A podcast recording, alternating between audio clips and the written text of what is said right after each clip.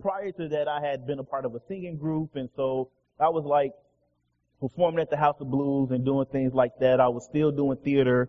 I had done an independent film or two at the time, and um, had really decided that I was kind of living on the fence, and I really wanted to fully live for God, and so I signed up to go to seminary. Um, I was working at Oakdale and um, things of that nature. But every now and then on the weekend, um, at this point, I was also doing young adult ministry at Oakdale as well. But every now and then on the weekend, maybe a Friday night, I found myself in a club or something, kind of hanging out. And my rationale for going was like, oh well, you know, my old singing group is performing, and so I want to go support and be supportive of what they're, you know, what they were doing. And there was this young lady I'll never forget. Her name was Jillian Clark. She was a member of Oakdale Covenant Church, and she had grown up there. And I remember one of the first times that I had gone out, uh, I saw her at the club, and she said, "Hey, hey, Reverend Sanders, how you doing? What are you doing here?" Was like, "Oh, I'm just hanging out, listening to some music." And it was kind of, you know, a brief conversation, and that was the end of it. A couple weeks later, I'm at another club, hanging out with my former singer group, listening to some music, just kind of being a wallflower. And I see Jillian Clark again. And she's like, hey, Reverend Sanders, how you doing? You know, what are you doing here? This is, you know, good to see you. And I'm like, oh, just, you know, hanging out, listening to some music. And it was kind of an awkward conversation that second time. Cause I could tell that she was starting to, uh, formulate some opinions. And then several weeks later, I was out again at another club, listening to some music. And lo and behold, I see Jillian Clark again. And finally she said to me, she's like, you know what, Reverend Sanders, and you know like you are in trouble when people kind of like throw your title in front. Kind of like Reverend. And it's like, you know, Reverend Sanders, like you're in the clubs just as much as I am. Like what's up with that? And I instantly felt like this sense of conviction. It wasn't saying that I was doing anything wrong per se, but what I realized was that the the place that God had called me to, the position that God had put me in, came with a certain level of responsibility and a certain level of sacrifice. And my presence in some of these places was starting to muddy the water for some folks. And so here it was, this young adult who I was doing Bible study with and discipleship with, um, and it was starting to confuse her because every time she was out in the street, hanging out, doing stuff, she was seeing one of her pastors out. And for me, I had this instant moment of conviction. And, and, and, and in a, in a brief moment, like I almost felt judged, but then I realized that it wasn't that she was judging me, but she was holding me accountable to the role that I had. One of the first thoughts that I think that guides this text for us today is that there's a difference between accountability and judgment. There's a difference between accountability and judgment.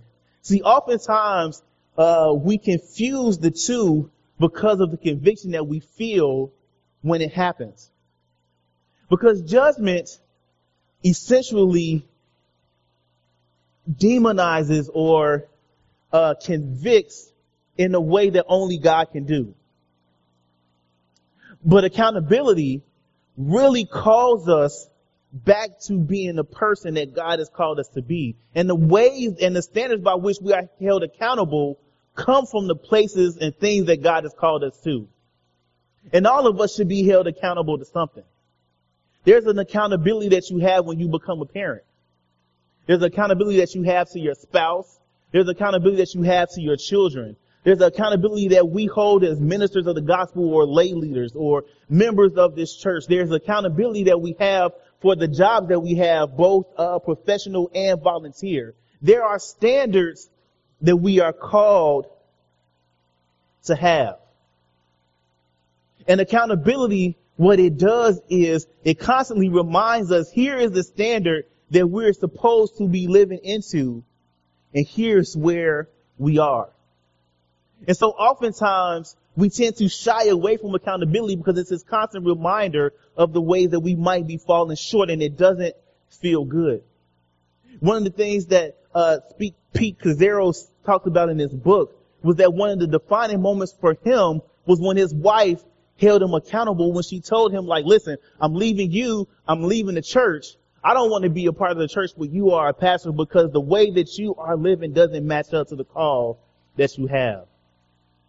And how sobering of a moment is it when the people closest to you are calling you to accountability and you recognize or realize that maybe you are falling short, that maybe something is wrong.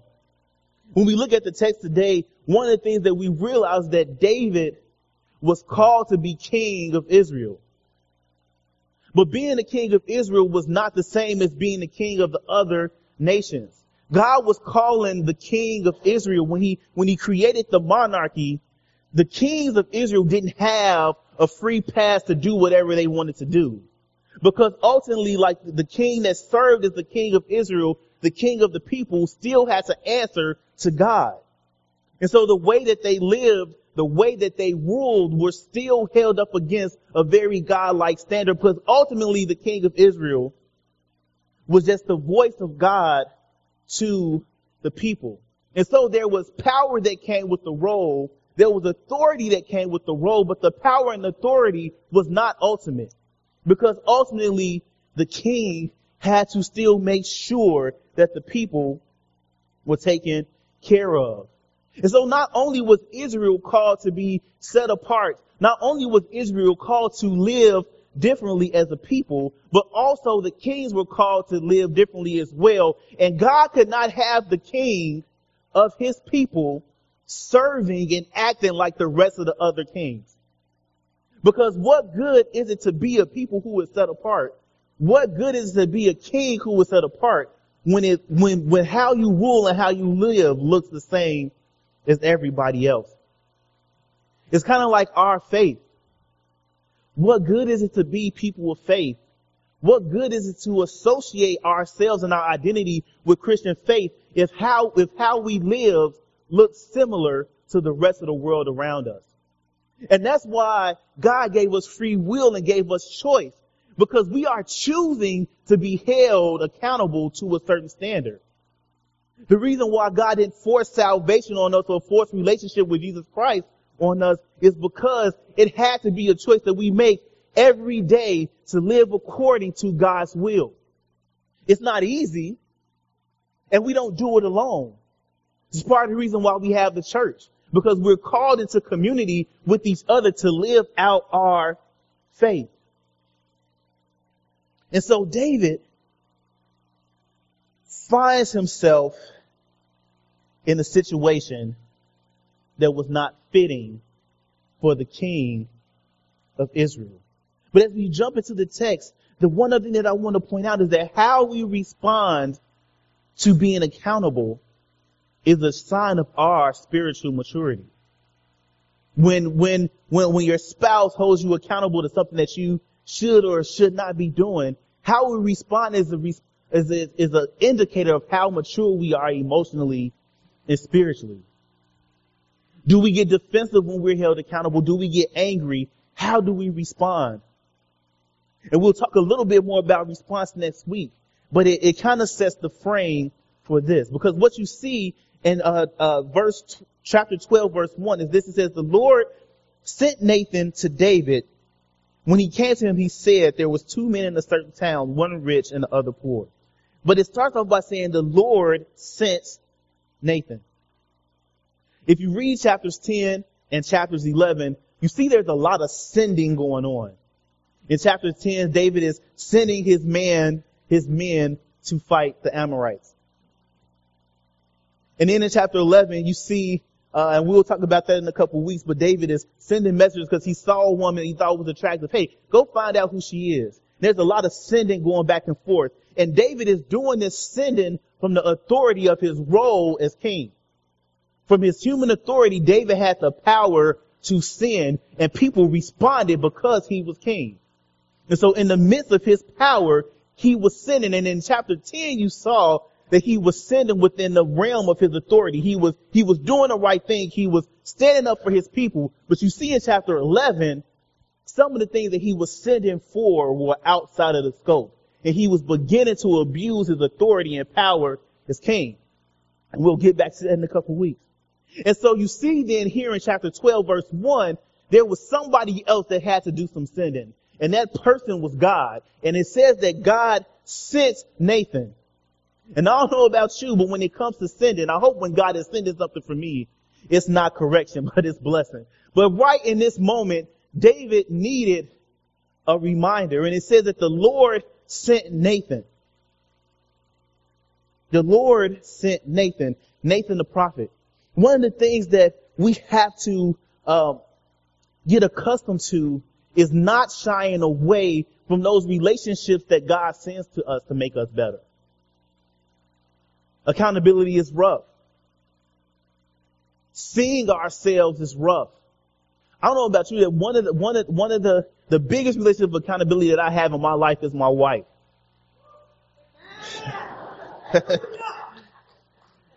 because before I got married, I thought I was perfect, right? My saying before I got married is like I'm three bad habits away from being perfect. That's what I used to always say. Until I got married and I was, I'm reminded every day in some shape, form, or fashion that I constantly fall short of the mark. And this is not in the sense that's like demeaning or belittling, but it's just this reminder that I always have growing to do. It's always this reminder that there is something about the way that I communicate and engage and do life could be better and could be more Christ-like. And so we should not shy away when God sends us people and relationships that challenge us to be the best version of ourselves that we can possibly be. So it says that the Lord sent Nathan. Nathan the prophet. So that should be an indicator that something was about to happen. David is sitting on the throne. He's sitting in the throne and a prophet comes in. He says to David, he says, Hey, king, there were two men in a certain town, one rich and one poor. It says the rich man had a very large number of sheep and cattle, but the poor man had nothing except one little ewe lamb he had bought. Says he raised it and it grew up with him and his children. It shared his food, drank from his cup, and even slept in his arms. It was like a daughter to him. First thing that stands out to me in this section right here is just the, the, the, the shallow relationship that the rich man had with his sheep. It says he has hundreds of sheep. But then when it begins to talk about the, the poor man that had the one ewe lamb, it talked about like how much he cared for it, how he raised it, how it was a part of his family. There was this depth in relationship that the rich man had with, that the poor man had with the sheep. And the reason that I believe Nathan used uh, this parable of this story because there was imagery in it that David could recognize. Because remember, before David was a king, David was a shepherd. Before David was commanding armies of hundreds of thousands of men, he was the, the young man who took a slingshot and five smooth stones and he killed Goliath. So David, once a poor man, once a poor man who cared for sheep, is now drawn into this story because it connected with him in a certain way. You know, the funny thing about the people that God sends to us to hold us accountable, they understand who we are and how we think. They understand the things that are important to us. So they have a, they have a certain way of being able to connect with us when they need to communicate deep truths. I'll bring up another story with my wife. About a year ago, I didn't realize that there was stuff happening in me. Uh, one of the things that I've always loved to do was preach. And I was preaching a lot, but it wasn't, I wasn't finding the joy in it anymore. And I didn't know that anybody noticed. I kind of thought I was doing my thing and I was preaching and I was, you know, just kind of hiding out. But I was kind of struggling on the inside and my wife pulled me to the side one day and she said, you know, Leslie, cause she's actually the only person that calls me Leslie. I think she does it on, I think, I think she does it on purpose. Like she refused to call me Xavier, right? I want y'all to hold her accountable to that. Um, but she's like, Leslie, you know, you're not preparing for your sermons like you used to. You're not studying the way that you used to. You know, you used to like look at the Greek and the Hebrew and you used to read multiple commentaries. Like, she started naming all these different things that I didn't know that she had noticed. And she said, and I'm not saying that your, the stuff is bad, but it's just like you don't, you don't seem to go about it. You don't seem to enjoy it the way that you did. And instantly I felt bad. And partially because I care so much about the word of God and how it's communicated. For me, what it felt like is that I was doing a disservice to the people that I was preaching to because I wasn't preparing the way that I used to. But one of the things that it did was it showed me that there was something in my life that was off kilter. There was something that was still in my joy. There was something that was still in my passion. And something had to change. And that was when I began to start looking at, okay, well, well, Leslie, what's happening in you that needs to be worked on? And so much like Nathan, my wife understood the, the language that she needed to use and the things that she needed to do to make me kind of wake up. And so Nathan is, is using this imagery of a sheep to communicate to David a deep truth that he was so embroiled in his sin, he couldn't still see what Nathan was trying to do. So it says, so, so now a traveler came to the rich man, but the rich man refrained from taking one of his own sheep or cattle to prepare a meal for the traveler who had come to him. Instead, he took the ewe lamb that belonged to the poor man and prepared it for the one who had uh. So it says that David burned with anger against the man that said to Nathan, as surely as the Lord lives, the man who did this must die. He must pay for that lamb four times because he did such a thing and had no pity. Isn't it funny how easy it is for us to notice when other people are falling short? Isn't it funny how easy it is for us to see other people's mistakes, but we can often fail to see them in ourselves? I know sometimes I can come home and I'll be like, oh, who left the, who, who didn't put the dishes up? Whose shoes are these by the front door? Who did this? And I'm like in a rampage because I can sometimes be a neat freak. And Brandy will just say, let's see, those are your shoes. It's like, oh, great. it's, it's, and it, and, and it's in, in those moments where we, you know, begin to see that it, it is easy to point out everybody else's flaws, but it's hard to see ours. And so David now, enraged by this story as a former shepherd, knows how important it was that, that, that, that poor man, how important that one little sheep he had was, and he sees that an injustice has been done, and he pronounces his judgment, still not realizing that he was the person. And so what Nathan got was David's unfiltered response of how this situation should be handled. How he as king should respond to this injustice. But one of the other beautiful things in this passage is as I look at the imagery of a lamb and thinking about how the sacrifice of this one lamb saved the other lambs from being slaughtered. I couldn't help but think about the imagery of the lamb that we call Jesus Christ, who was sacrificed so we didn't have to face the results of our sins. The lamb that was slain so that we could be forgiven. The lamb, the only son of God who he sacrificed, who he gave up so that we could be reconnected and redeemed in him. And so the imagery for me is not lost in this passage as we see this sacrifice. And so as David proclaims this burning anger, this man must surely die. I'm reminded that the wages of sin is death. And that ultimately, like the price that many of us should pay for our sins, big or small, is eternal separation from God. But because the Lamb was slain, we don't have to be separated from Him, but we have opportunity for new life in Christ. And so as David makes his proclamation of the punishment, Nathan does something very powerful and something very simple. He says, you are the man.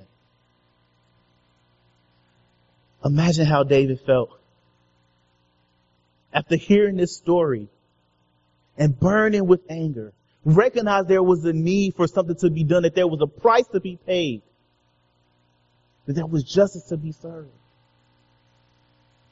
And in four words, hearing the prophet say to him, you are the man. This is what you deserve, King. King of Israel who was called by God to serve his people. King of Israel who was called by God to be his voice, to be his hands and feet, to protect, to serve, to care. King, you are the man. I wonder how it felt. I wonder how it feels to us in those moments when we recognize that we have fallen short of the places and things that God has called us to. When we failed as parents. When we failed as husbands and wives. When we failed to live up to the call of Christ. The beauty is that we don't face condemnation because of it. Because there has been the lamb that was sacrificed for us. So even when we fall short, God doesn't see a sinner. God doesn't see a fallen king. God doesn't see somebody who missed the mark. What he sees is somebody that is covered by his son, Jesus Christ. And so Nathan says to David, you are the man. Brothers and sisters, my question for us today is this. I want you to write these down. I want you to kind of spend some time this week reflecting over these things. Because I realize at any given moment, any given sermon, any given conversation, a person either finds themselves in a place where this, this, the, the, the, the thought topic is new and they're wrestling with it. Or maybe it's the place that you've been and God has pulled you from this place and you um, are able to look back and reflect and say, hey, I remember when I was there. Or maybe this might be a place that you're coming into. And so I want you to ask yourselves three questions. The first one is this. Who in your life is able to call you out? When you are not living up to the person that God has called you to be, who in your life has the authority and the ability to speak? Who are the Nathans in your life? Who has the person say like, hey, dude, no. That's, you know that's not what you should be doing.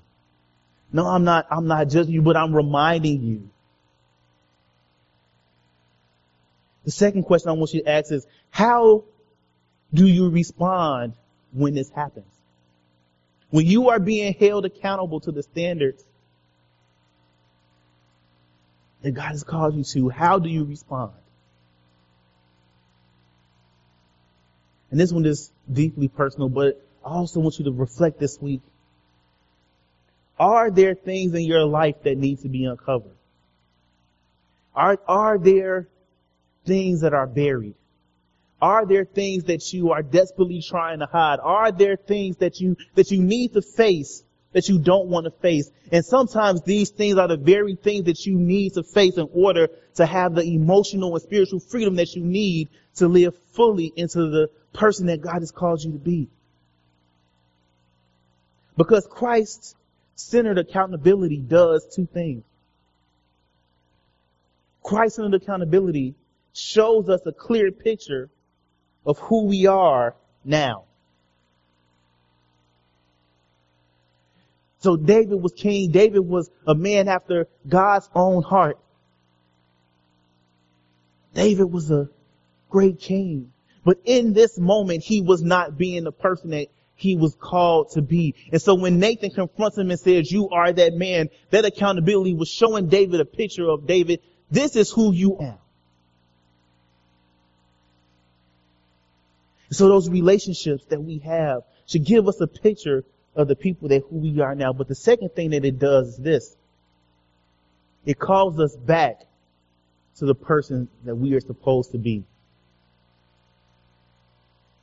That when accountability happens and it's, and it's Christ centered, it calls you back. It centers you. It calls you back to the people that you are called to be. When we are confronted with truth, how do we respond? When we are confronted with truth, how do we respond? Let's pray.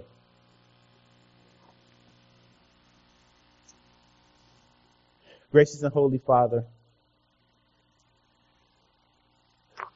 It's not fun when we get a reality check.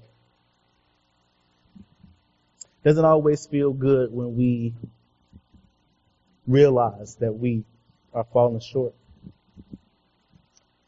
But what's bigger than our egos, Lord, is the life that you have called us to, both individually and collectively, because we know that you have called us to be world changers. The Lord, and oftentimes the thing that keeps us from living into the call on our lives is the stuff that is buried beneath, the stuff that we want to hide from. And so, the Lord, I pray that each and every person in this room has a person or persons uh, that they uh, can hold them accountable and speak truth to them in a way that they understand that causes transformation. Because we are wanting to constantly be transformed people in order to transform the world around us. In your son Jesus' name we pray. Amen.